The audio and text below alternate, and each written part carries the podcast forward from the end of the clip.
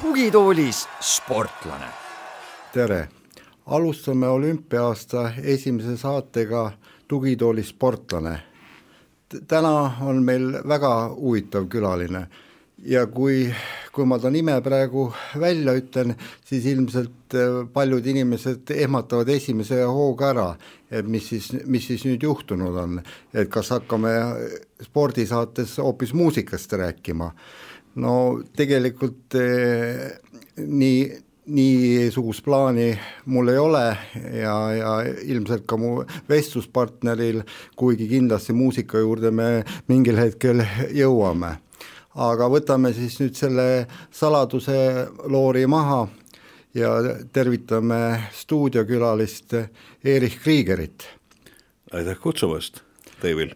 Äh, no küsimus on äh, väga lihtne või vastus, miks Erich täna siin toolis istub, äh, tegelikult on ta üdini spordimees julgen ma väita, ja hiljuti, kes on vaadanud uudiseid, kindlasti märkasid suures uudisvoos ka sellist uudist, et Erichile anti Eesti Kulturismi ja Fitnessi Liidust nagu sisuliselt elutööpreemia, et ta on teinud teinud sporti, nii kulturismi kui ka popula-, populariseerinud seda ala et eh, see oli ka üks nendest põhjustest, eh, miks, miks me ta täna siia saatesse kutsusime.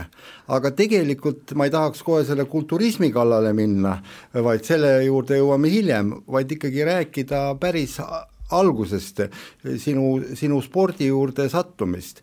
tegelikult su elutee on väga, väga huvitav, sa oled ju sündinud eh, Almatõõs. kui kaua sa üldse seal kasvasid? Tere, kallid äh, kuulajad ja eriti spordisõbrad muidugi. see oli väike, lühike aeg, ainult üheksa kuud, nii et ma ei mäleta sellest ajast mitte midagi. aga äh, nii et tuhat üheksasada kuuskümmend üks ma sündisin ja juba tuhat üheksasada kuuskümmend kaks aprillis me olime siis juba Eestis, ema, ema poolt ma olen ju puhtalt eestlane, isegi öelda saarlane Saaremaa rulib, nii et, et saarlaste kohta ütelda eestlane, siis nad solvuvad, nad on saarlased aga paps on mul, isa on, siis äh, Saksa tõugu ja Lääne-Ukrainast pärit ka. Ja kohtusid siis Kiievi oblastis, olid küüditatud, tähendab nende vanemad olid küüditatud, noh, nemad olid noored lapsed, eks ju, sealt, sealt, sealt. Ja siis hakkas see peale, et, et eestlasi ja sakslasi, no eestlasi küll, aga sakslasi ei lastud peale siis seda suurt amnestiat, nii-öelda Stalini surma ei lastud nagu eh, siiapoole seda, vaata see mingi joon oli mingi sada üks liinia Moskva, et nad ei tohtinud eh, eh, Lääne-Euroopa poole või sinnapoole tulla, et nad pidid otsima siis seda kodukohta, aga ema-isa olid juba abielus ja siis nad leidsid, et võiks minna sinna kuskile, kuskile soojemasse kohta, nad läksid siis sinna, sinna, sinna nii-öelda sinna, sinna Kesk-Aasiasse ja ja kuskil, kuskil siis viiekümne kuuendal aastal, kui mu vend sündis, tema, tema, tema, tema sündis juba Kiirovi, varemalt, viis aastat vanem Kiirovi oblastis, kahjuks ta on siit ilmast läinud paradiisi teele või õnneks paradiisi teele, aga kahjuks manala, manala teele ja läinud ja siis äh, koliti siis sinna, kus oli soojem ja, ja kuidagi, kuidagi, kuidagi puhtam ja, ja see kliima oli parem ja kõik ja kõik. ja isale ja äh, tema vanematele, nemad olid ka veel elus, mina pole oma isapoolset vanaema ega vanaisa kunagi näinud nad jäid ka sinnakanti, aga vähemalt said amnestia Stalini, peale Stalini surma nii-öelda Hruštšovi poolt, eks ju. Et eh, nendele tundus nii, et see meenutab natukene selline Tatrasi ja Karpaate, kuigi nende, nende vanemad olid jälle sealt Alpi kandist pärit eh, Saksamaalt, aga nad kolisid ka sealt saare kui need suured lubadused olid siis need vaestele ja sakslastele ja igalt poolt, Katariina oli siis eh, abielus siis Vene tsaariga, et siis lubati neile uhkeid maid ja, ja koliti siis nagu sinna Vene poole peale üle, siis see oli üldsuur Venemaa, ei olnud mingi Ukraina, aga sinna, sinna kanti ja, ja, ja, ja, ja nii, ja nii ta, nii ta läks, aga ema mul leidis, et ei, ei, ei, siit tuleb ikka leida koduteed ja kuuekümne teisel aastal ilmselt tulid Eestisse. Tallinna külje alla, siis Mõigu kanti, Järveküla, Peetri, noh, Peetri nüüd areneb nii, et Peetri on suurem kui juba Saku või Saue linn, eks ju, tead seal varsti tead, eraldub Talli-, sellest üldse kõigist teeb omaette linnaosa eh, või linna, eh, nii see läheb siin Eestis praegu, aga siis oli lihtsad ajad ja, ja ema tahtis Saaremaale minna, ei lastud nagu sa oled, sa oled küüditud, see oli piiritsoon ja ja sinna ei läinud ja nii, et, et, et leidsid siin oma oma, oma koha, nii et, nii et mul läks selles mõttes, et vaata, lapsepõlv on alati õnnelik ei ole olemas õnnetut lapsepõlve, kui keegi hakkab ütlema, et laps on alati õnnelik. Mm., nagu no,, nagu, nagu kassipoeg. no naljaga pooleks võib öelda, et sa pididki nagu spordirajale kohe lapsest peale sattuma, et sul oli juba äh, lubatud doping olemas, kui äh, veel korra naljatada, ehk äh, segatud veri, eks ju, ja öeldakse, väidetakse seda, et segatud verega inimesed on sellised no mul oli, mul oli seal palju variante ka, nad väitsid, väitsid, et, et noh, päris päris sakslased ja siis uuriti välja, no umbes nagu Hitleril, et vanaisa oli tead natukene juudi verd ja siis tuleb välja, et ta päris sakslane ikka ei ole. Ja siis, ja siis nad läksid tülli sinna, ütleme kuskil nelikümmend aastat tagasi, mul oli pool suguvõsa moodustus siis vaata, kui sa oled eh, Krieger, alguses, alguses oli Krieger kahe i-ga, eestipäraselt. Siis äh, mina ja mul isa alustasid siis võitlust, tegime saksapärased, pikk i on IE ja siis pooled jälle leidsid, et nad on nagu juuditõu jäi ühe i peale, Krieger mm. ja siis öeldi veel Krügerid. Ja nii, nii et siin on, mul suguvõsa on väga vägev seal, seal Saksamaal ja Eestis ja igal pool just äh, papsi poolt, et see oli vägev. Ja tollal oli ju niimoodi, et ega, ega, ega perekonnas pidi olema ikka no, no need, neid lapsi oli viis last vähemalt, mitte nii nagu noh, nagu Hiinas praegu, eks ju, kui sul ikka üle, üle ühe lapse on, on, et sa oled riiklik kurjategija, eks ole, vastupidi.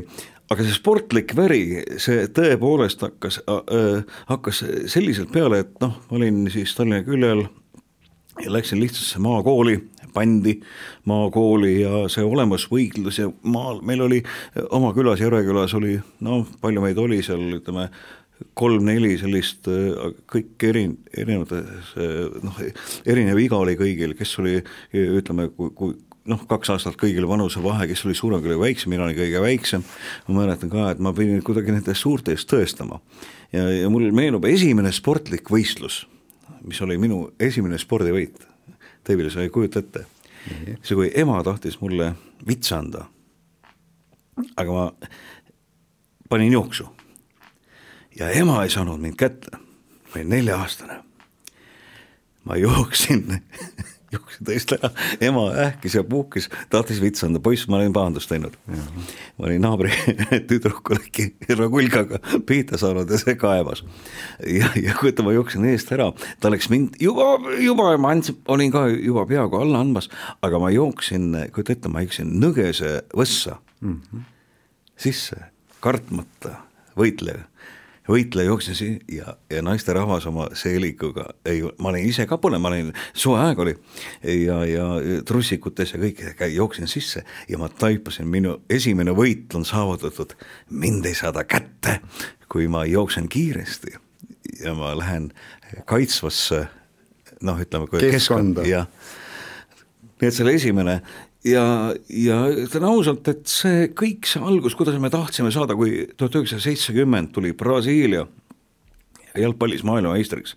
sa kujuta ette, meil oli siis niimoodi, ma olin kõige väiksem ja sina, Rieger, sa oled ju sakslane, no isa kõiki no narrisid, sakslane, sakslane, sakslane. ja, ja siis mind pandi kohe Mülleriks, Gerd Müller mm -hmm. ja Saksamaa sai eh, tuhat üheksasada seitsekümmend, tead mitme koha kolmanda. kolmanda, jah. see on, mul on selline statistiline mälu, sellepärast et Brasiilia võitis, võitsid Itaaliat ja, ja Saksamaa sai jagu Inglismaast. või oli vastupidi igal juhul, igal juhul noh, tähendab, no ma olin sakslane, mind pandi siis, et ma ei tahtnud ja, ja, ja inglaste, inglaste poole mängis see Miller oli, ma mäletan, ma tahtsin ikka Miller olla, et, et narristi mind Mülleriks ja Gerd Müller. Brasiilia peale tegi siis puhta töö ja võitsid Itaaliat, ma mäletan, et meil seal külas olid eh, ka kihlveod olid nii suured, et ka kes kõik olid, suurem osa oli nagu Itaalia poolt millegipärast, ma ei tea, kes, kes seal eh, nii tähtsat mängu mängis seal, kes, kes seal kõige ilusam mees oli, noh, Pele, ega Pele ei näinud välja nagu ilus mees, ta oli nagu see Pele Tis mm. eesti keeles, aga Itaalia poole kõik ilusad poisid. ja, ja, ja, no, ja siis minu meelest, kuidas, kuidas nad võitsid, kas kaks-üks või rohkem või igal juhul võitsid. ja, ja siis, ja siis meie ko koha, küla siis see jalgpall oli siis niimoodi, et kõige tähtsam mees hakkas pelet mängima, siis teise kohale, teise vendale andis siis itaallase ja mina, mina pidin sakslast mängima Müllerit.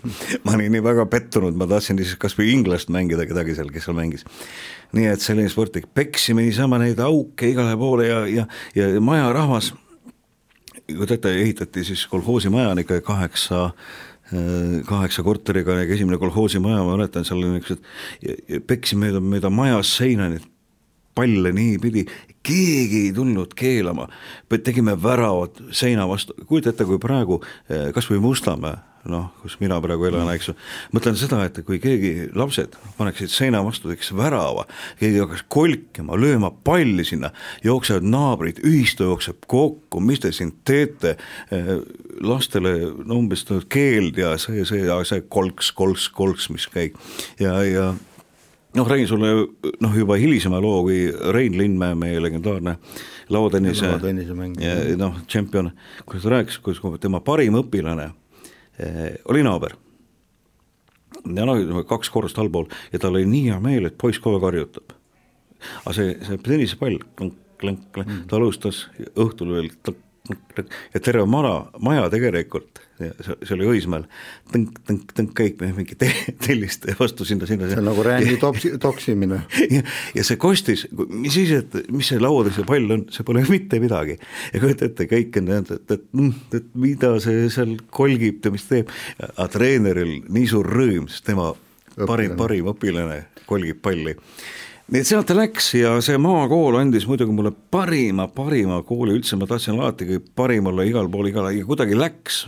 Ja kuidagi läks ja ma tahtsin ja ma viskasin, ma mäletan, sangpommi, see kuueteistkilone lendas mul juba kuskil seal, no ma ei tea, kuuendas klassis rahulikult üles, aga kui ma läksin siis noh, reaalkooli juba va-, va, noh, vaatasin ja mõtlesin, kuhu minna, kas sinna minna või suurem osa maakoolist, noh, Peeti Lehtme kooli on maakooliks ikkagi, et suurem osa läksid kusagile seal sovhoos tehnikumidesse õppima või kuskile niimoodi, niimoodi, mul kogu aeg vahtimine oli ikka sinna linna poole, linnatuled paistsid üle Ülemiste järve. aga trennis sa ju käisid ka, sa käisid nii maadlustrennis kui ka käsipalli mängimas. jah, ja, ja, ja, ja meil koolis oli siis üllatavalt no ütleme, spordilembeline, laululembeline eh, kehha õpetaja. tema nimeks, ta oli Lagedilt pärit, Hillar Pruul. ja ta oli müstiline mees, kuidas ta, no kuidas ta sundis, mis ta sundis, mul oli kooli oli kolm kilomeetrit. ja noh, kui nüüd ei saanud, ei selle, sellega buss käis kas neli korda päevas ja siis ma pidin, kui noh, vale aeg sattus, eks, siis ma pidin siis jala lihtsalt minema, no mis minna, jooksuga läksin eh, jalgrattaga, hiljem sääreverestega ja, ja kõik või suuskadega talvel. Ja ta kuidagi, see spordiarmastus oli tal nii eriline, et ta, ta nagu pani seda maitsma, seda, seda tunnet, seda võidutunnet ja, ja, ja ta no suurem osa ei viitsinud, no mis, mis sa tuled, kui koju lähed juba, eks tead, ja siis tuled sinna, pesemisvõimalusi mitte mingisuguseid, kui tänapäeval keegi mm. ütleb, et aa, panen teie lapse trenni siia, ei, ei, no meil on noh, pesemisvõimalusi on noh, praktiliselt ei ole, eks ju, no siis, siis ta siia trenni ikka ei tule, eks ju. Et siis ei olnud neid võimalusi, see on lihtsalt, ma ei tea, peale, peale suusatrenni pesed end lumega puhutatakse ja, ja suusatad koju kus, kus pead jälle umbes pesema, aga pesemisvõimalusi ka ei ole. et see oli eriline tunne ja, ja, ja ma mäletan, kui ma ja oli vist, kas oli seitsmes klass või kuues klass, kui ma siis kooli ja Harju rajoonis meistrivõistlustel, noh praktiliselt võitsin väga paljusid alasid ja kõik ja, ja mul siis õpetaja ka andis ka kehalist kasvatust ja vene keelt Helgi Reško oli väga tore naine, siiamaani, siiamaani suhtleme. Ja ta ütles, võiks panna ta ikka tsikki. No ju, ju mõeldi, no, no, no andekas poiss, eks ju, käisin seal kümne oma võistluses isegi, tegi mingeid alasid isegi paar, paar ala võitsin seal, ütleme mulle alati meeldis sprint oli minu ala, kaugushüpe oli väga hea ja, ja mis mul veel noh, nagu erilist meil meeldis, oli kõrgushüpe, see meil ei tulnud välja. Ja siis kõik hakkasid juba nat-, natukene sinna flopi poole keerlema, mina hüppasin karjapoissi. palju üle said karjapoisiga?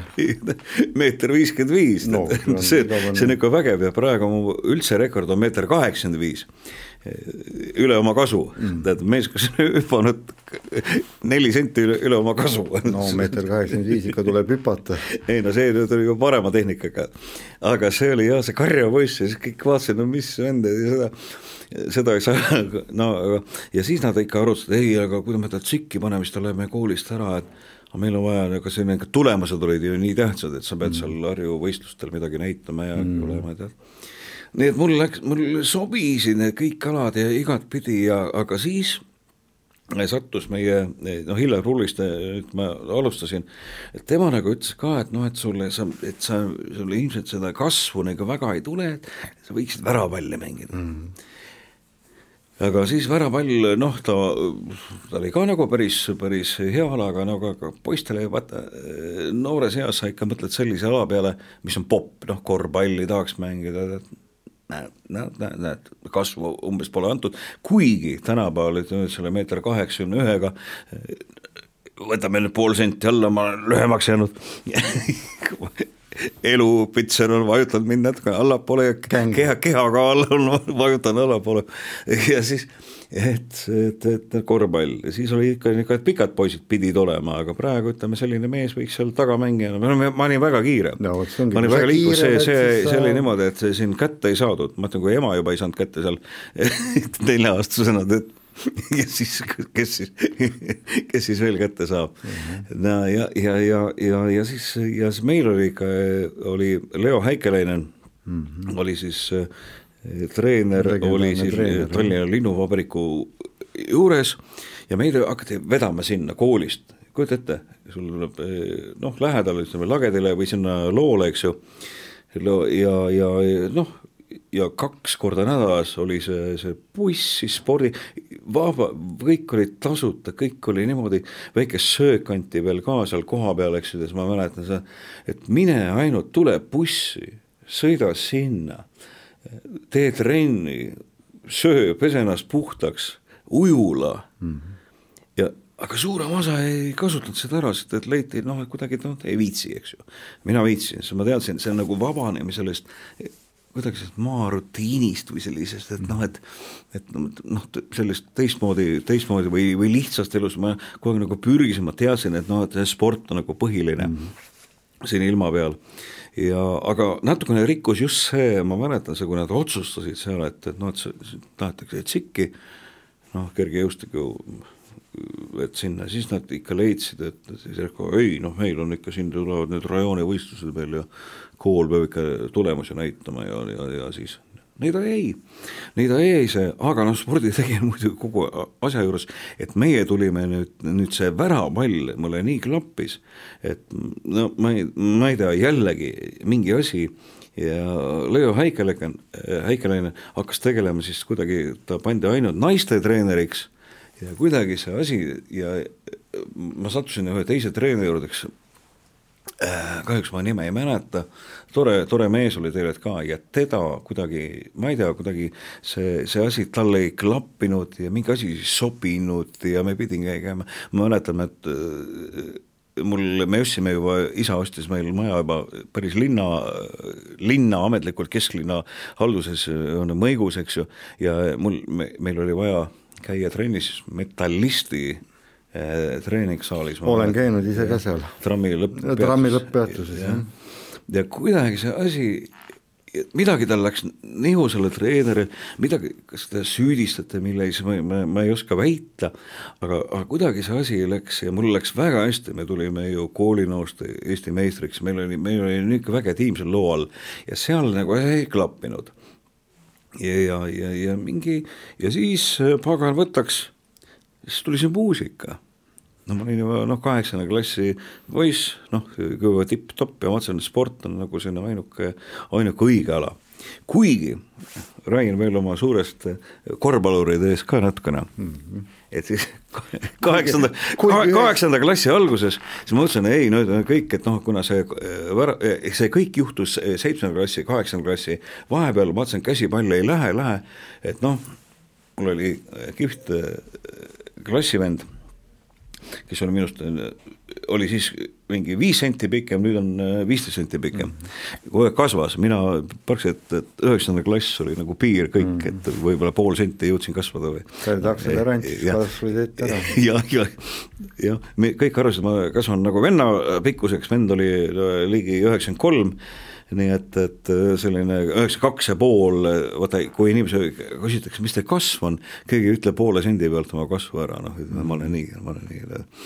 ja, ja, ja aga teistmoodi kuidagi selline, mina olin isast, tema oli e-, emasse, e, pärast tuli välja, et mina olen rohkem emasse ja tema on isasse, et selline pikad käed ja, ja nii edasi. aga, ja, ja, ja siis korvpall läksin, sõitsin, võtsin e, nagu oma aju kokku, et korvpall kõik, treeneriks, mis sa arvad, kes oli hm?? no seal keegi legendidest. ütleme legend, kes meil esimesed kihtid koolinoorte ja laste treener olid, noh, Üllar Kerde mm, -hmm. Rebane mm, -hmm. nii, ja. ja olümpiamees ise või? ei ma ei julge arvata. no kes naisi meil hästi fantastiliselt treenib? Äh, siiamaani või? no jaa, ei no vahepeal treenis ka naistekoondise peatreener. ja kõik lühikesed mehed, ma vaatasin, kuidas, kuidas saab äh, noh, treener olla lühike, tuleb välja, et need lühikesed mehed ongi kõige paremad treenerid. ja, ja sattusin siis äh, see, mis on seal selle viadukti all Pärnu maanteel. küür, noh. no Hendriksoni küür no,. Hendriksoni küür, kahekümnes, kahekümne esimene, kumb? kakskümmend üks. jah, ja olen siis, kiman siis sinna kohale, kohe esimene asi, ma mõtlesin, hakatakse, mul oli väga hea tänu selle värapallile, mul oli ülihea vise, täpne vise, aga sa kujutad ette, nagu neid värapallureid hüütakse ju äh, Nad on ju meil ju kivipallurid, eks ju. Mm. üli, ülihea kä-, käetehnika, see kõik, kõik, kõik, pidev jooks, eks ju, nad ei oska teistmoodi mm, kui keegi korvpallur peaks värapalli vaatama, ta ei saa aru, mis mäng see on niisugune. Mm. Nad ei saa ju, aga äh, vise oli ülihea, ülihea ja kõik need, et ma olen siin vabavisetes teinud imetrikke ka siin mm. suurte NBA ühele poisile ära kes just kolmkümmend senti pikem, eks ju, ja aga see selleks ja, ja kõik pandi jooksma, mingi kätekõverdused, mingi jama, asi on korvpallist kaugel, ma tulin mängima, ma tulin ju võitma, ma tulin üks-üks ära tegema kõigile. ei lasta nagu kolm esimest trenni, jooks, jooks, natukene saalis söödud, mingisugused asjad, noh. no kuhu see asi nüüd välja jõuab, eks ju, tead, jah ja minu treenikaaslane oli, kes jõudis ka väga suurde tippu, tead, kes on üks Eesti tipp kol-, äh, korvpallur, kes on mm, üli, kes mängis väga hilise eani, no ütleme korvpalli mõttes, ja, ja kes on minust isegi üks kuu vanem, ma olen sündinud nelist juuli tuhat üheksasada kuuskümmend üks, tema sündinud juunis tuhat üheksasada kuuskümmend üks. aga kas Margus Metssak siis? täpselt mm. -hmm nii, aga treeneri nime sa ei ole veel öelnud ju? jah. aga treeneri nime sa ei ole öelnud veel meile, et ja? kelle juures sa no, sinna jõuame veel ja temaga on nii palju fantastilisi kohtumisi olnud, et, et see, see on uskumatu, kui ma olen rääkinud, et, et sa olid mu noh, et nii palju, kui ma jõudsin, kuu aega jõudsin käia. ja need olid nii toredad katsed, eks ju, seal kõik ja ma vaatasin, no ei, nagu siin korvpallini ei jõua. et no, no no mismoodi, mismoodi sa jõuad korvpallini, kui ei, lasta mängida, noh, ma tahtsin kohe mängida üks-üks, et selline, et tänavakorvpall oleks tollal olnud, noh, tänavakorvpallis poleks vastast olnud umbes mm., aga tollal ei mängitud, tehti niisama, või siis tuli see maadlustrenn, räägin, et ma olen ka ühe hooaja olnud ka maadleja. Mm. ja ma olen äh, muuseas Eesti maadlus veteranide liidu liige. Ja tulnud ka ühe korra Tallinna koolinoorte meistriks mm -hmm. Kreeka-Rooma vaadluses uh. -huh. ja kujutate, see juhtus siis aastal tuhat üheksasada seitsekümmend seit-, kuus, seitse, kui ma tulin maakoolist, tulin siis, sattusin, sattusin selles mõttes, et see on tõesti ime, imejuhus, et ma käisin Tallinnas otsimas neid kooli, kuhu sisse astuda, kõigepealt marssisin sisse siis Gustav Adolfisse mm,? seal ainult füüsika eriklass ja prantsuse keel, vaatasin, no mis kuidagi kahtlane, et siis mu, minu hea sõber, kes oli kaks aastat vanem, oli just selle, selles koolis õppis. ja saanud sisse, siis ma marssisin, läksin, mõtlesin, et mul on selline muusika mõte on ka, et marssisin ka Westholmist äh, läbi ja seal oli, et muusika eriklassi või seal nagu seal ei saa, aga meil on fotograafia eriklass mõtlesin, ei no kui ma kujutasin ette, kui mu vend, kes oli fotograafia huviline, kuidas ta istus nendes, eh, nendes noh, seal ilmutid ja pimitid ja kuidas need olid, need pimikud. pimikud, jah. kuidas ta siin mässa tegi ja siis pooled pildid läksid nässu seal valguse käes ja mingi vale feediga ja seniidiga ja mis nad seal kõik mm. need mm., need äh, ma-, mässasid, eks, et no ei, ei, ei minema siit ja lähen kurvalt marsin siis äh, noh, juba bussipeatuse Estonia juures, et kodu, kodu poole sõita. ja vaatan, et mis ma tagantjärele noh, naeran selle üle, et, et vaatan, et väga huvitav kuju seisab seal bareljeef, et mm -hmm. reaalkuul. nagu minu moodi mees seal, Georg Lurich astun sisse, astun sisse, et täiesti käega löönud, see oli sihikindlus tegelikult, mõtle, sa oled neljateistaastane poiss, said noh, viisteist, viieteistaastane. Siis veel neliteist, aga suve sain viisteist, lähed, marsid, ei, ei, me kõik, kõik kinni juba kirjutad sinna, siis koputad direktori uksele, direktor veel, et ta on äkki ikkagi ja fantastiline spordisõber, Hain Hiias legendaarne kuju, nüüd on ka silmast lahkunud, ütleb, et äh, jah hm,, mul oli äh, kaks nelja, ülejäänud kõik viied. ja aga noh, maakoolis neid viisi saada õnnestus ka isegi minul. Ja tõepoolest, ei, ma olin korralik õpilane, aga need asjad, mis pärast käima hakkasid, ütles, kas spordimees olete, esi-, ainuke asi, küsis vaatasin tulist, sporti teed mm,, vastu võetud. Läks, marssis kuskile, ütles, et noh, kirjutas kohe alla, et ja kõik, kogu lugu, nii hakkas see tuhat üheksasada seitsekümmend, siis tuhat üheksasada seitsekümmend seitse hakkas, algas minu siis reaalkooli elu, nii et sõrmust ma kannan uhkelt ja ausalt siiamaani, see on juba kolmas, sellepärast et mm., sellepärast et kulub ära ja nõude ajal siia ei juletud ju panna R-i peale, eks ju. no siis oligi ta Tallinna teine keskkool, eks ju. aga kas seal ka, no see oli ikka spordimehi täis kool, ütleme, seal oli ikka kõva sporditase, ma mäletan ise, noh, ma olen sinust jupp maad noorem, mitte nüüd väga palju, aga ikka. no kuuskümmend kuus oled? ei, kuuskümmend kaheksa sündinud. sina? jaa, kuuskümmend kaheksa. uurisin, seal oli kuuskümmend kuus millegipärast. no ei, keegi on keegi on meid vanemaks teinud nii et, et et kas reaalkoolis ka kuskile võistkonda pääsesid sportlikult? ei olnud, ma olin nagu juba ise, seal olid juba vanemad poisid olid väga tugevad, alati reaalkoolis oli see spordi tegemine, meil olid ju ujumisklassid, paralleelklassid olid, kujutate, eh, kaksikud, Indriksonid, eks ju, kes meil seal kõik, seal oli, seal oli ikka no ikka vägev seltskond oli. no seal olid ikka see, see klass oli niimoodi, see oli noh, väga paljud tegijad olid selleks ajaks hilisemad, ma vaatasin, et ka, et no kõik olid mingid koolinoorte ja juunioride juuniorid veel mitte, aga ütleme seal, kus see esimene see aste oli mm, -hmm. see, et olid ikka noh, tipptegijad, mina selles mõttes veel niimoodi alust-, aga selle maadlus siis niimoodi ja kujutate nüüd tuhat üheksasada seitsekümmend kaheksa, siis üheksanda klassi lõpus mina kaalun praegu sada seitse kilo, siis kaalusin kuuskümmend seitse kilo mm. ja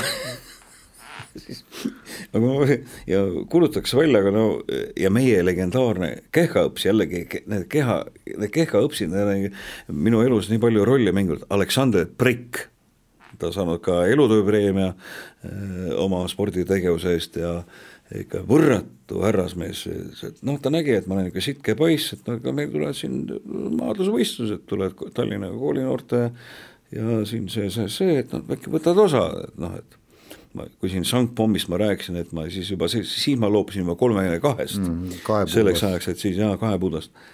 ja siis ta nägi, et no sitke poiss, kõndisin käte peale ja, ja, ja, ja ma ei tea, niisugust asja, niisugust nalja tegin ja ja et tule, võta osa. siis tulin nüüd, ma ei tea, sellest maadlusest ma teadsin ainult nii palju et äh, meil äh, kooli ajal siis maakoolis siis asendati korraks, äh, Kehka õps asendati tema mehega tähendab, see oli, no ta naisterahvas oli ja, ja tema mees tuli siis nagu ta oli, oli maadleja ja, ja tuli siis asendama noh, oma abikaasat.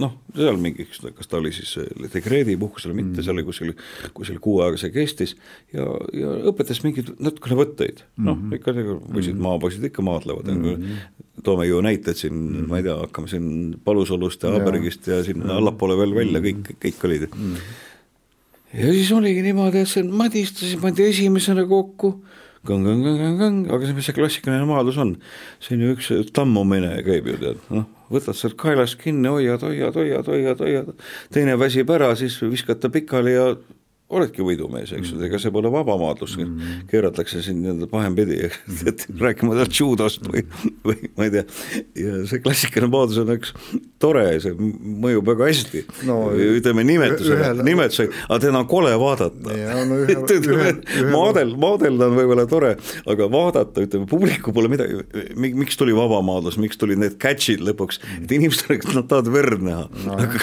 klassika no, seda ei näe. ühel olümpial oli see selline klassikaline jõus, et, et Eesti spordiajakirjanikud vaatasid me, meie raskekaalumeest ja, ja, ja siis küsisid ta käest, et tegid mõne võtte ka või, et ei no kuidas ei teinud, ma lammasin aktiivselt. Ja, ja, ja, ja see on vot, no see ongi niisugune hea näide, tuli teine ja see on uskumatu, ma pidasin vastu selle, see, see klassikavärk, võttis mind võttesse, kõvasse võttesse võttis ta. Mm. -hmm ja ma olin juba nagu, no nagu ma ei tea, täitsa nagu äpu seal vahel juba, ta oli nagu vingem vend kui mina.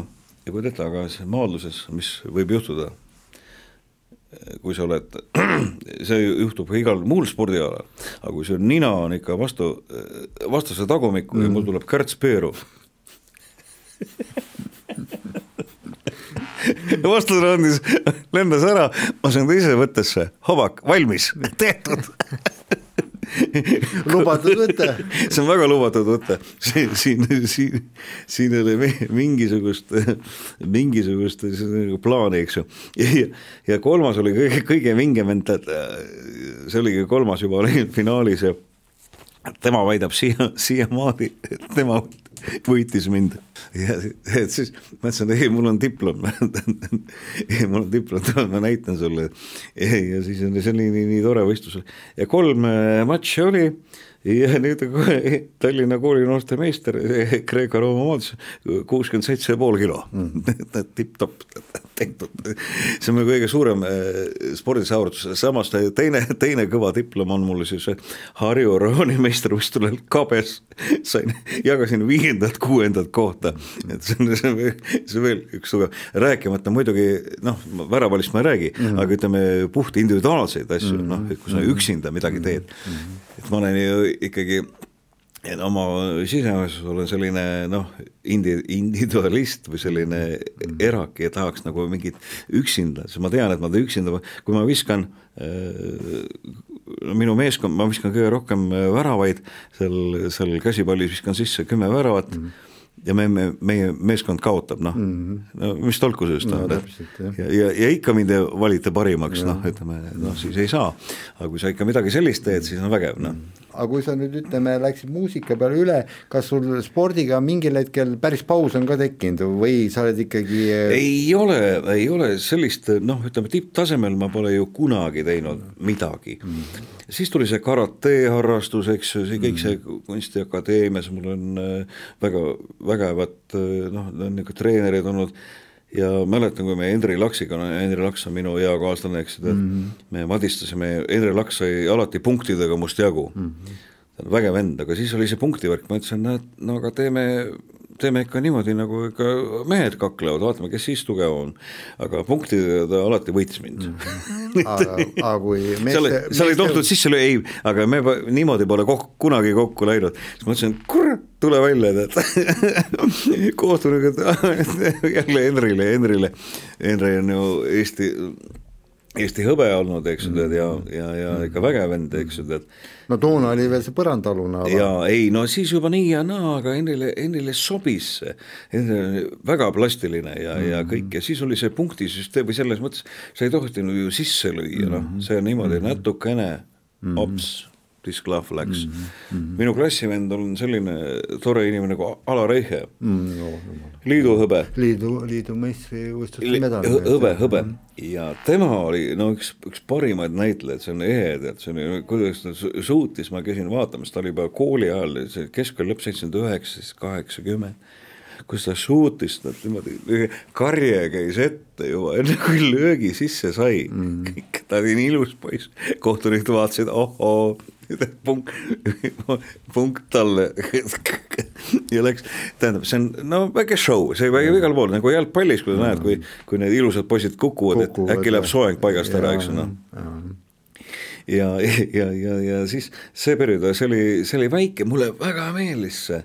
Ja ma tahtsin just ka siin, kui, kui oli see eh, eh, noh, ekstreemsuseks, kui läks asi, ma mäletan, me käisime Mainoris trennis ja Dmitrijev, eh, selle tore treener, Dmitrenko, vabandust, eh, ja, ja siis ka seal kõik see, selle oma energia ja asja, asja, mis, mis energia, anna see, anna see siia, anna see siia, noh, et näitas, kuidas ta neid laudu seal eh, katki lõi, noh, keegi ei julenud lüüa, siis ma olen ainuke tobu, kes pane see siia, tead.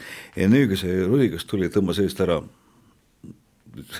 eesti keel, sina ei tohi, ei hmm. tohi, löödki veel loll.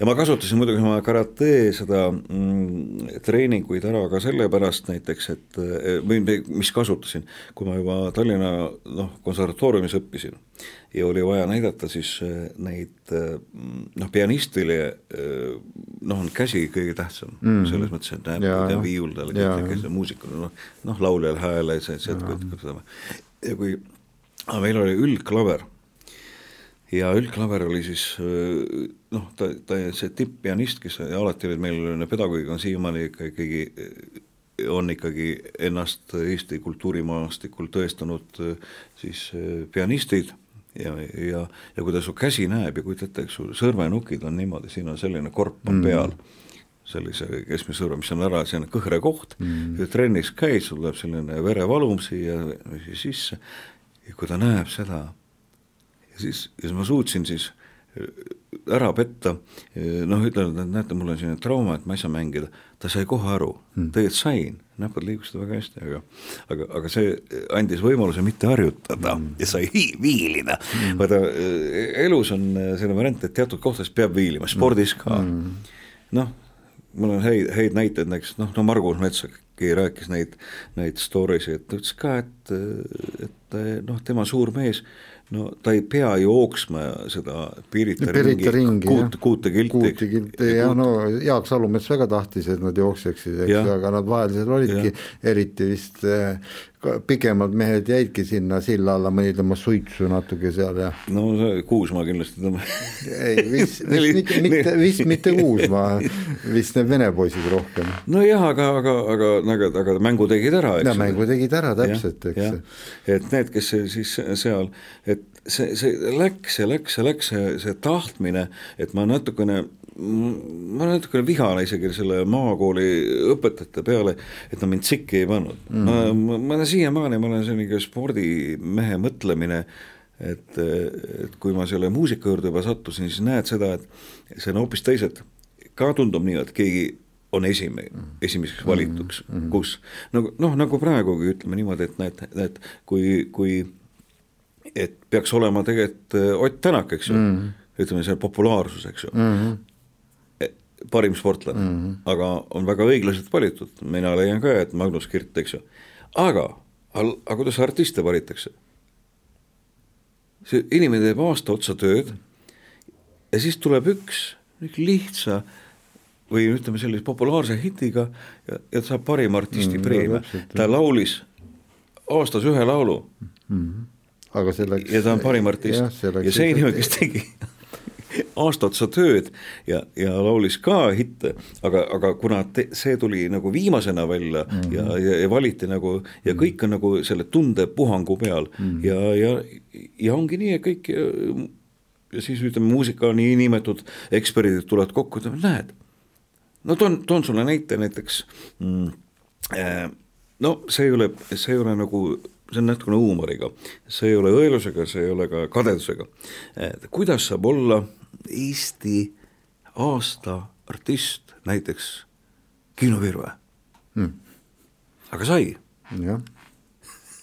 mis tipiga, noh ma saan aru, elutöö, panus, nagu minul oli panus kulturismi ja, ja tulevad teisigi ja, ja, ja panustan veelgi ja hea meelega, tänagi tulin trennist, eks ju, ja, ja, ja ikka, ikka, see on nagu selline, see on nagu klubi tegevus olemas, et see on olemas ju mingisugused kriteeriumid mm., noh, ei saa ju aasta sportlaseks, noh, nagu ütleme, spordis on kuidagi mõnes mõttes ausam no seal on ikka natuke, ütleme, need piirid on nagu ja. selgemad, eks ju, et seal ütleme, võib-olla Magnuse ja siis Oti puhul, Tänaku puhul nagu seal nagu läks see teine, teine vaidlus, mis kõige rohkem nagu spordiajakirjanike leeris oli, eks ju, et mm. et selline heatahtlik no, üksteise, üksteise tögamine, eks ju, käis, et üks on ikkagi meeskond, meeskond, ta on ikkagi meeskond, mis siis, et kaks inimest, aga see on meeskond, meeskond, see ja. ei saa olla, kuigi võiks ütelda siis ka, et Magnusel ka, näed, palun väga, Indrek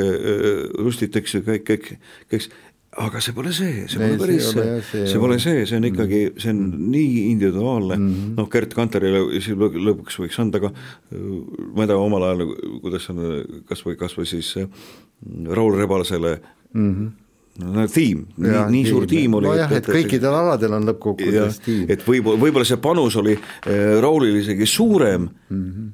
et see pandi, pandi üks inimene, noh, ta pani ta rea peale ja sealt hakkas see asi minema, nii et, et mm. ikka õiged, aga, aga, aga kunsti vallas on see nii subjektiivne. no see piir on jah, väga, väga udune, ma ütleks niimoodi. et no mitte paha pärast, Kino Veere on super, super proua, super daam no, ja, ja aga, aga saab ja, ja samal ajal siis ütleme siis me valime, et, et aasta artist maailmas on siis äh, aasta naine on seal, ütleme seal no ma ei tea, Adele, eks ju tead mm, -hmm. et siis maailma, Eesti, Eesti muusikud valivad mm. -hmm. maailma artist Adele, Eesti parim artist Kino Virve mm, -hmm. pagan aga teeme väikse nüüd ütleme kannaka ja räägi sellest, et kuidas sa kulturismi sattusid no see oli, see oli nii populaarne, see, see ala oli juba ja, ja kuidagi mind tõmbas ja, ja kuidagi, kui minu kätte sattus Ervin Liberti, see esimene kulturismiõpik, see oli kuidagi, ma ei tea, kes mulle sokutas selle, ma olin oma omal ajal oli see nagu piibel. jaa, muuseas tervitame ka Ervin Libertit, kes, kel täitus kaheksakümmend aastat, kaheksakümmend aastat detsembrikuus. Ja ja, ja sealt vaatasin neid filme muidugi, kuidas saab nii lihvitud olla, kuidas saab see, no rääkimata no, reaalkoolist, eks ju, või teises keskkoolis, kus Lurich juba vahib mulle vastu mm. -hmm. kõik, kõike oma nende andmetega ja kõik, kuidas ta siis ütleme noh, tuleb välja, et ta on meiepikkune mees, natukene lühem isegi, seal oli ideaalkaal oli tal üheksakümmend kilo, nagu lugesin ja kuidas ta kõik biitsepsi ümber mõjutab ja mis ta seal oli, tead, eks mm. -hmm. ja kõik need asju peab ja, ja kuidas ta suutis seal need hobuseid või kaameleid mm hoida, eks ju, et seal tihtipeale muutub see, kas oli, hoidis kaameleid kinni või hobuseid, eks ju, Anti Piitsa ka suutis tal sest et üks variant oli, ei suutnud neid lahti rebida ja siis et, et vist oli kuus minutit või, või, või kaksteist sekundit mm., et kogu aeg see muutub, see asi. Ja aga see oli põhiasi, tead, see oli nii populaarne, ma mäletan niimoodi, et ma alustasin sellega, mulle see alani meeldis ja ma kodus tegin, mul oli kõige hilisem, tähendab kui ma nägin seda, no Schwarzenegger ei olnudki mulle selline iidol, selline iidol jah, nagu, nagu muusikud tihti võib ütelda, et, et sportlasele või kulturistile, et Schwarzenegger, see muusikud olid kõik, hakkavad kohe Beatlesitest rääkima mm., isegi Beatlesid ei olnud mulle mm., ei olnud iidolid, eks ju. no sul oleks võinud reaalselt olla Eesti mees, kes Soome ära läks ja, ja, ja, ja, ja siis oli, ma nägin ma ei mäleta selle artisti, selle näitleja nime, kes ah,, no kuidas ma ei mäleta, David, Kuiko Mitic. jaa, Kuiko Mitic täpselt. Serbia filminäitleja, kui ma neid indiaani filme nägin ja, ja kui ma lugesin esimest korda tema kohta ja vaatasin, et ta on näitleja, endine sportvõimleja mis tähendab sportloim mm., sa kujutad ette, see on sul juba sisse programmeeritud juba tähendab hilisem see sportlikkus, kui sa tuled sellest ära, kõik see, mida ta kõik osk-, ta tegi kõik oma kaskadööri trikid tegi ise. Mm.. ma käisin, ma olin tuhat üheksa, aasta oli siis tuhat üheksasada seitsekümmend ja kino Kosmos, sattusin esimest korda vaatama filmi Kotka jälg. Ja siis ma taipasin minust saab indiaanlane. kõik asjad, noa loopimised, tead, kirved lendasid, eks ju, tead mm, -hmm. vastu seinu, tead, noa viskamises ma olin kõige kõvem poiss, nagu ikka, tead, vahepeal lendas see nuga tagasi vindiga, tead, peast mööda, eks ju, tead -hmm. ja siis see on uskumatu ja need omaaegsed inimesed, nad lubasid ka neid nuge, poisid seisid, lihtsalt treenisid, rääkimata siis nendest, vaata need viskamised, mis seal, vaata nad tegid seal näppude vahel mm, -hmm. see oli juba natukene kriminaalne, võib-olla mm -hmm. mingi pätiloogika oli siin, vaata kus nad tegid, et mm. kes oskab, eks ju. see kõik oli selge ja siis, kes pa, saab parima noa, kes, kellele tehakse see käsi või, või käsitöö nuga selline teravam, teravalik par, parim, see loopimine siis noh, kahe meetri pealt oskab iga, keerab ühe vindi, aga kui see läheb viie meetri peale, kuidas see nuga lendab, kümnes, ma olin indiaanlane. ratsuta eriti kuskil ei olnud, indiaanlased pidid ratsutama ju. ja siis neil oli seal lambad. Oinas seoti kõige otsa kurat tormasime Aasale tead, oinas ainuke, kes kätte saadi, tiriti kõige otsast enda poole, hops selga. no sõidu kestus oli umbes nagu rodeol, eks. Ole, lendasid sealt kohe minema, aga niisuguseid trikke ikka indiaanlane jah, ja see ja treenimine ja ma ütlen, et esimesed need hantlid ja mul oli naaber, naaber oli oli tore mees, kui ma sealt, meil olid talude vahel oli niimoodi äh, äh,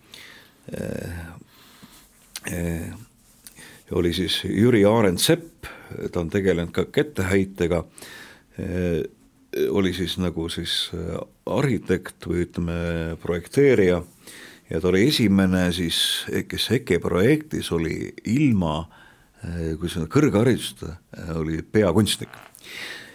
Aga selle, selle ma sain hiljem teada. Ja ma vaatasin kogu aeg, et see naabrimees, mis on innustus, nendel oli spordivaimustus oli nii suur, nad olid niinede vahele olid pandud need rõngas, kuidas need on need, no ripuvad, siis äh, metalltoru oli tõmmatud, et mille, kust lõuga tõmmata, kust mm -hmm. neid mhm. nagu venelased ütlesid, ja see kõik. käeröör ja. ja, ja suur mees, ta oli met, üle meeter üheksakümne mees ja kuidas ta loopis vihma sadas, ma tulin välja, poisikene tulin hommikul välja, tulin niimoodi umbes pissile, umbes maja taha, vaatan, vaimustusega vaatan, olen rääst äär, vaatan üks mees karastab ennast, et vahemaa oli kuskil noh, sada meetrit, vihma sadas ja ta on selle külm oli, vastik nagu ja tema siis tuleb välja iga hommikul karastas ja kui ei karastanud ennast, nagu ma hakkasin nagu teadlikult nagu vaatama seda maailma, vaatan, et karastab ennast nii, kui on vihmavesi, kui ei ole mitte, siis tal on ise oma kül-, igal hommikul külma veega mm -hmm. ja tal oli põhimõte Tallinnasse viis kilomeetrit jala mm -hmm. läheb, tead, bussiga võis minna, keegi palus teda auto peale või istu peale, ei, ei, mul jala tead, läheb. Ja mees loopis ketast, ta oli seal, mõõtis selle põllu peal enda oma maa peal, talumaad pärast saadi tagasi, said endale, loobib seal ketast ja mõõdab, kujutate, üks ketast tal oli, viskab selle ketta, mis läheb, marsib viskab tagasi jälle mõõdab. Ja niimoodi, et see oli esimene selline noh, selline, mida ma nägin jälle, et kuidas, kuidas inimene on, miks ta nii vaimustunud on mm -hmm. mingist, mingist asjast, et, et teised inimesed teevad siin mingit tööd, talutööd ja seda, seda, vend, vend loobib ketast mm, -hmm. vaim mm. -hmm no vot ja need sang- ja selle esimesed hantlid sain ka tema käest mm, -hmm. need olid väga pisikesed, sellised, nendega sa olid noh, praegu ütled küll, et nad on, nad on, nad on kerged, nad olid päris rasked, nad olid, ma ei tea, kas kuuekilosed või seal kaks antlit mm., sest üks oli, üks oli teise kaaluga mm., pole ära mõõtnud ja kadunud ka. ja, ja treenisin ja, ja, ja, ja, ja see kulturism ja siis see sattus muidugi noh, keskajal, et niimoodi kuidagi see vaimustus, et need ilusad kehad ja, ja aasta oli siis ka seitsekümmend üheksa, keskkooli lõpp ja ma sain just äh, reaalkoolis õppisin ja sattusin siis, äh, sattusin õppima ja astusin sisse ka äh, Eesti NSV Filharmoonia või noh, ütleme mm -hmm. Tallinna Filharmoonia estraadistuudiosse, sain laulustuudiosse sisse mm -hmm. ja Mati Nuude mm. kadunud Mati Nuude ütles mm., et no kuna sa oled ikka spordimees ja siin laulad ka, tead sa siin, ja ta kuulis mind laulmas mm.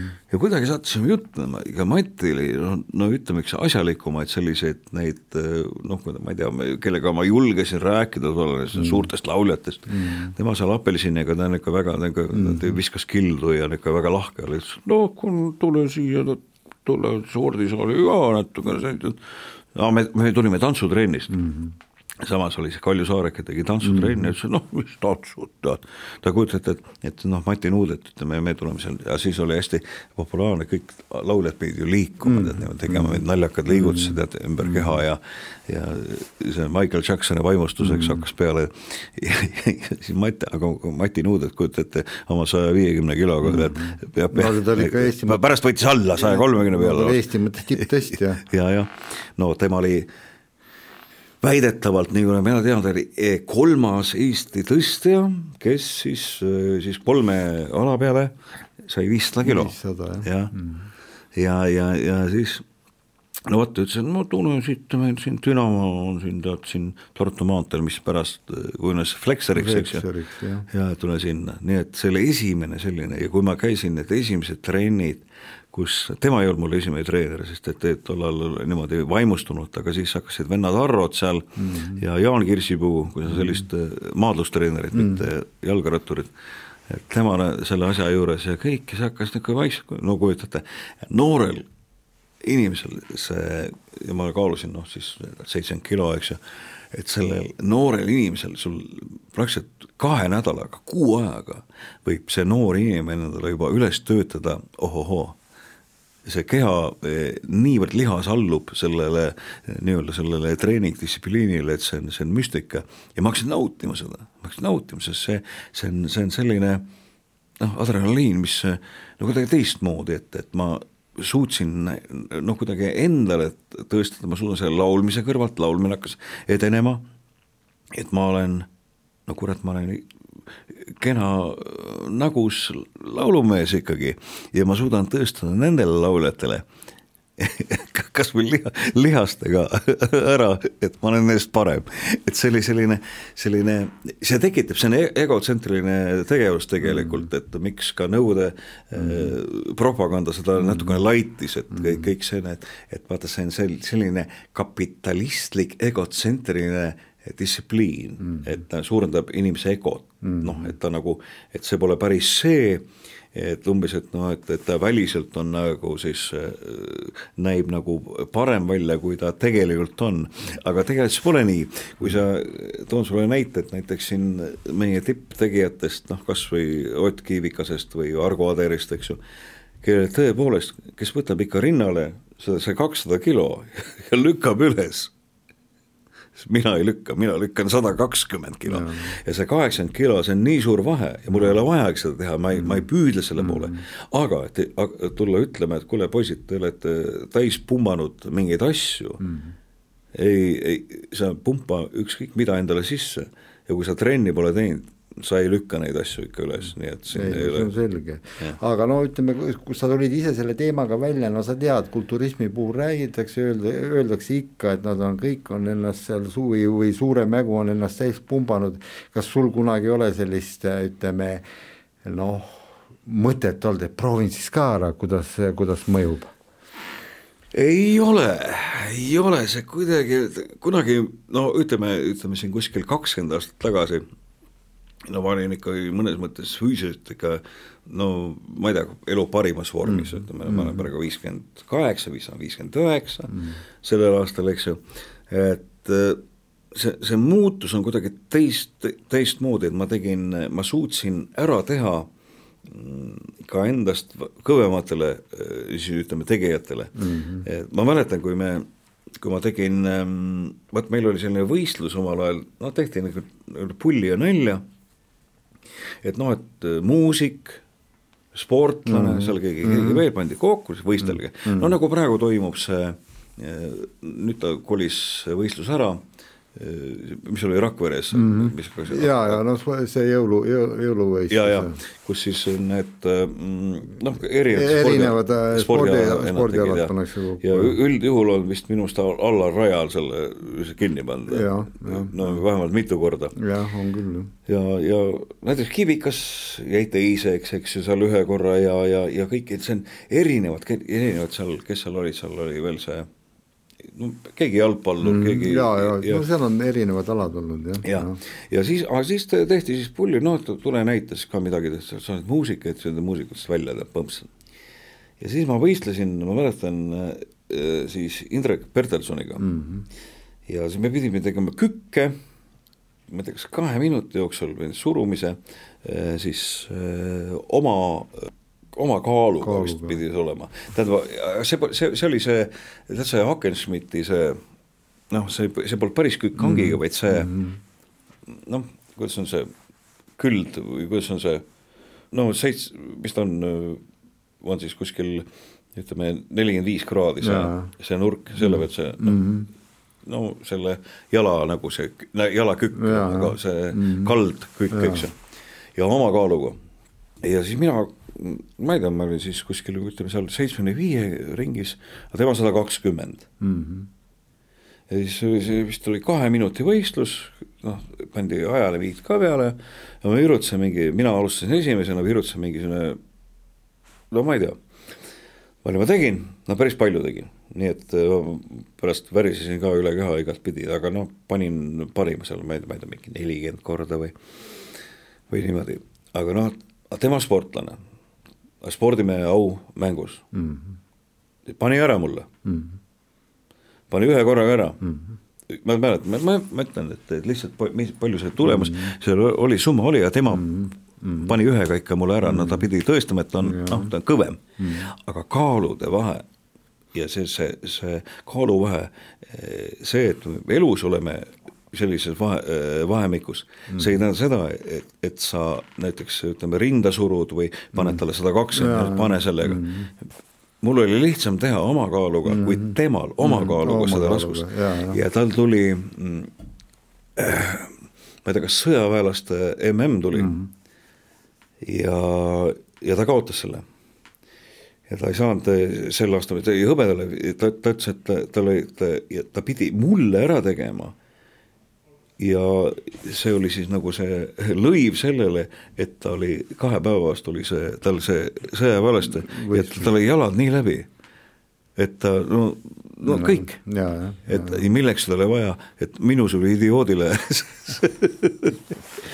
ära tõestada, et ta on minust kõvem, et no vot. aga kui sa kulturismiga tegelesid jõulusaalis käisid, kas sa siis noh, ma tean ikka, mehed ikka panevad seal äh, lamades sure, surumist ja nii, sa mingi see ei sobinud, see ei sobinud numbreid sa taga ei ajanud? ei ajanud, see ei sobinud mulle, ma, mul on kükk on päris, jalad on peenikesed küll, aga hästi tugevad mm -hmm. ja kuidagi sai kinkinud, aga, aga rinnaasi või see surumine oli mul, no siiamaani on nõrk, et siin, et ma, ma võin teha näiteks mm, seda nagu see sportlikku surumist, minu, minu käes on ka üks, üks väga tugevaid rekordeid, et see on siis ka jällegi see NATO, see rinnalt surumine mm., mis nüüd tõsteti viiekümne kilo pealt seitsmekümne kilo peale mm., et siis, et on kahe minuti jooksul mm., mis on viiskümmend kilo mm. ja muudkui paned mm. -hmm.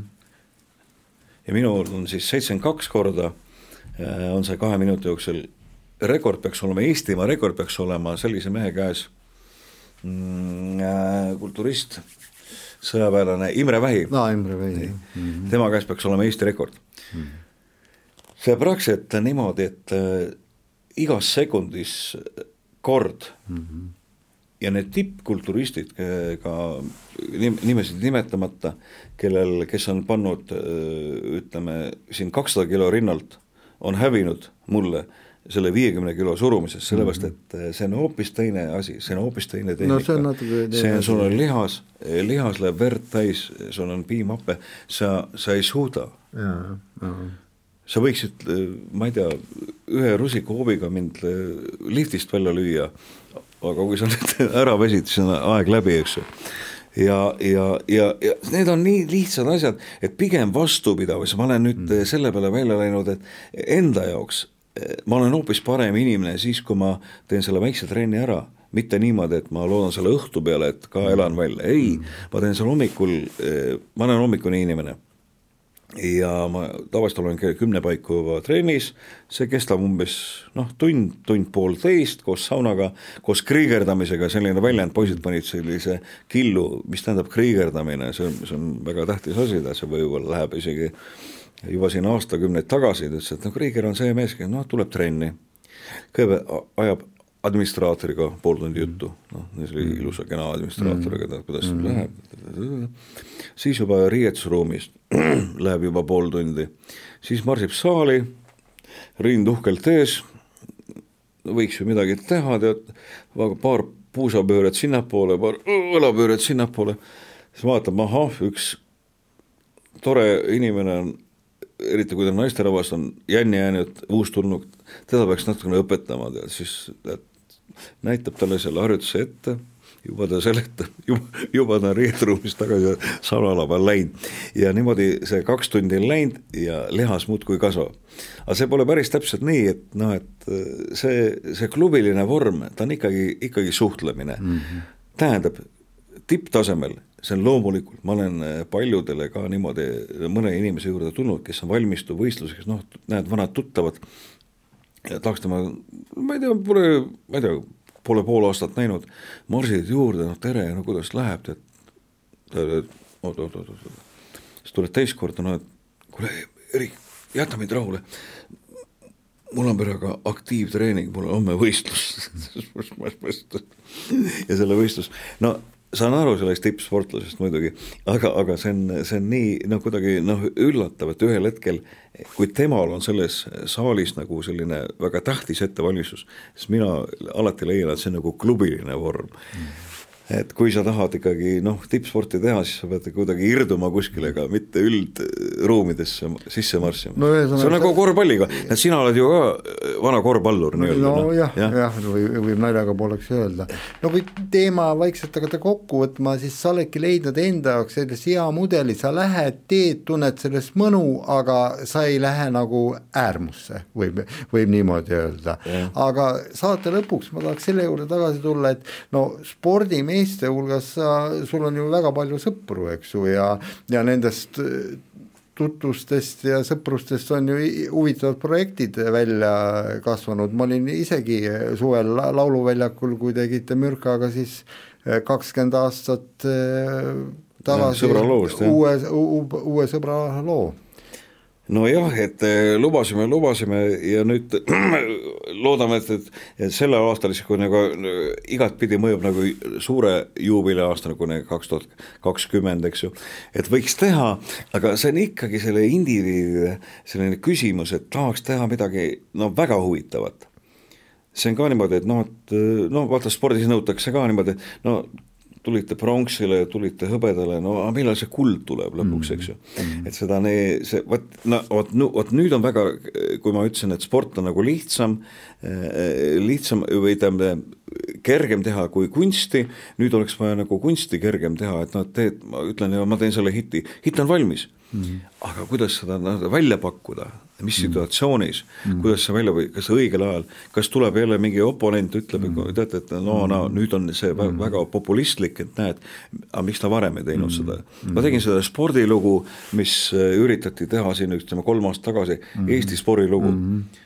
ja mul on väga hea lugu, väga hea lugu valmis ja ta jäi kuskil seal kolmandale-neljandale kohale, võitis lugu, mida siiamaani keegi ei lase.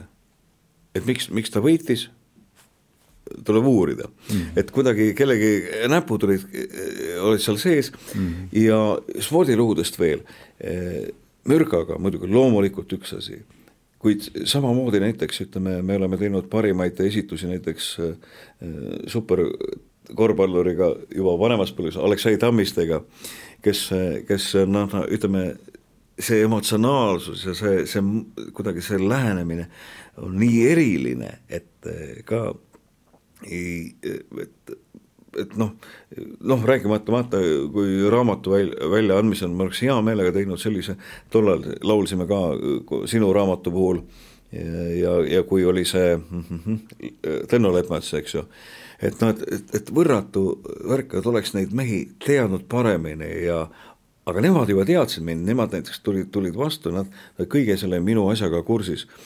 Või siis ütleme, veel noorem generatsioon, eks ju, ja no Heiki Navi näiteks, et mm. Heiki Naviga oleks ka, et no tule, viitsi, proovime mitte mingi, ma ei tea, mingi karulaulu ära mm. teha, ta ütles, et see karu on ikka astunud mu, mm. minu peale, et mm., et et see on, vot see emotsionaalsus ja no sport ja muusika, see peab eh, koos käima ja kus sa tead, omal ajal oli isegi, Pedas oli, eh, oli Pedagoogilise Instituudis ülikoolis oli ju selline ala isegi, sport ja muusika olid koos mm et kujuta ette, kuidas, kuidas nad mm. pidid siis seal mm. läbi saama mm., kõik leidsid, et noh, see on nagu, nagu ühine nagu mm. emotsionaalne ja samas see, see tipptulemus, tipptulemust ükski ütleme, selline emotsioonitu inimene ei, no ei ole suuteline lihtsalt mm. tegema. no öö lisaks sellele, et sa ise liigutad äh, siiamaani kogu aeg, oled ka sa kirglik tugitoolisportlane ja ma tean, et ei ma olen, ma, ma veel äh, tugitoolisportlane ei ole, selle kohta on hea väljend, mul hea, hea, hea, hea tuttav Jüri Paet ütleb, et Krõige, sa ei ole tugitoolisportlane, sa oled taburitisportlane. aga see tähendab seda, et, et vaata, tugitoolis sa paned selja veel, et sa pole nii vanaks jäänud, et, et päris tugitooli, aga taburiti peal pead selg sirge olema, nii et noh, nii, nii palju mm. võimalusi on mida sa siis, eh, kui viimane küsimus esitada, et mida sa tänavusest aastast eh, kõige rohkem ootad spordisündmustest? on see Tokyo olümpia? ei noh, ootan loomulikult, et mul, ma olen hakanud võtma seda nüüd nagu teist moodi, muidugi vanasti ootasin, et no nüüd ta peab võitma kindlasti, see inimene peab võitma, et et ma nagu olen õppinud lõpuks seda nagu mängu ilu nautima, noh et mul on noh, kahju muidugi nüüd sellest äh, maailma ja poliitilisest ja sellest võib-olla sellest äh, dopingu asjadest, et Venemaa jälle välja jääb kuskilt, eks ju, et see on nagu, nagu absurd kuidagi niimoodi, see on ke-, noh, keegi otsustab, no me karistame, no kuidas, kuidas sa karistad inimest, et sa karistad inimest, sa ei karista riiki, riiki karistan, okei okay,, teeme nii mm. -hmm. no ütleme, no, no, no no praegu nagu Trump karistas, eks ju, kuidas ta, keegi leidis, et me no tõmbame vee peale sellele inimesele, eks mm vaatame, tead -hmm. ta on ohtlik, eks ju mm tead noh et noh, et samamoodi siis teatud, see on, see on, see on väga poliitiline otsus, see ei ole doping, seda saab, seda saab ju hoopis teistmoodi lahendada mm, -hmm. seda saab ju lahendada mm, -hmm. tõesti need sportlased, kes on vahele pannud välja, kõik mm, -hmm. nagu sa ei saa riiki, seal tulevad ju, seal on ju eh, põlvkond kasvab jälle peale mm, -hmm. kes tahaksid, kelle tippaeg läheb mööda, see ei ole niimoodi, spordis on antud aeg oma sportlikud eeldused ja need tulemused ja need saavutused, sul on saavutuse efekt ära kasutada, see on nelja aastaga, see on muutunud, seda ei ole olemas. on teatud alad, palun muusikas, teeme nii, ma teen hiti, ma hoian selle kinni, seda hitti, äkki, äkki läheb korda.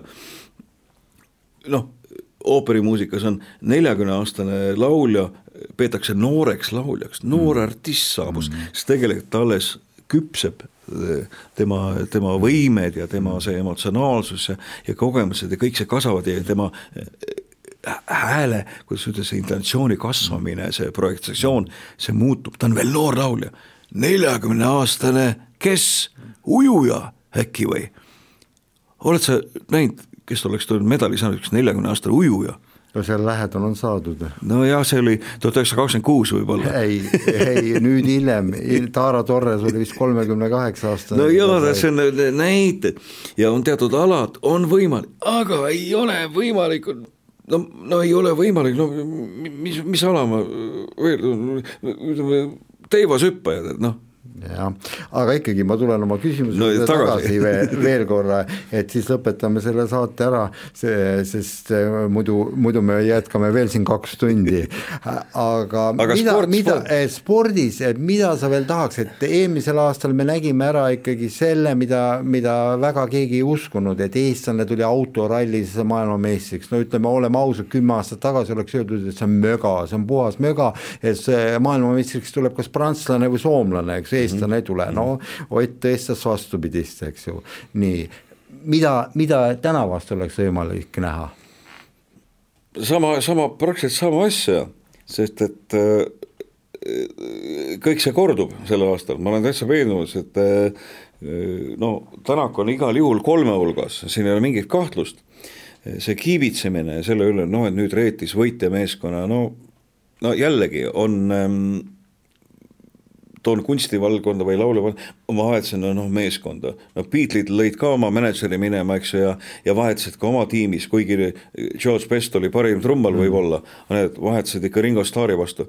Ringo Starr on väga kehv trummar, aga tal, need oli vaja, oligi vaja kehva mees sinna meeskonda mm, -hmm. et, et meeskonnast saaks meeskond sest see Best oli, oli, nägi paremini välja, oli popim kui John Lennon, noh ja saad aru, ja siis no, no Kirt teeb ja kümnevõistlejad, need teevad, need teevad sellel aastal puhta töö, ma olen täitsa veendunud, kes seal.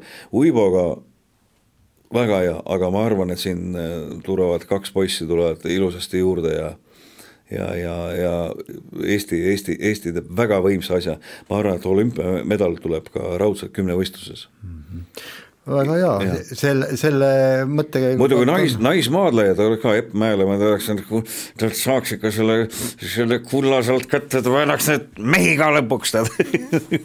Kuna Eesti maadlejad, Eiki Nabi, kui, kui ta nüüd ei viitsi enam, et et, et Epp Mäe paneks Eiki, Eiki Nabile ära umbes, nali naljaks, aga aga vägev naine, no ma ütlen, midagi ei ole teha, vägev naine. Ei, ja, ja ilus naine. Ja kui siin keegi ütleb ka alati vaata naiskulturismi kohta, selle kohta, et noh, see pole naiselik, kuidas see ei ole naiselik? väga naiselik ala, naised on alati maadelnud. ilu, ilu on alati vaataja silmades, nagu öeldakse. aga aitäh sulle, Erich, et sa tulid saatesse, rääkisid ja, ja kindlasti siin oleks saanud veel tohutult tundidega lausa edasi minna, aga, aga aitäh, ootame ilusat äh, olümpiaastat, üldse spordiaastat ja ootame ka sinult uusi hitte. saadet juhtis David Serp aitäh oh.!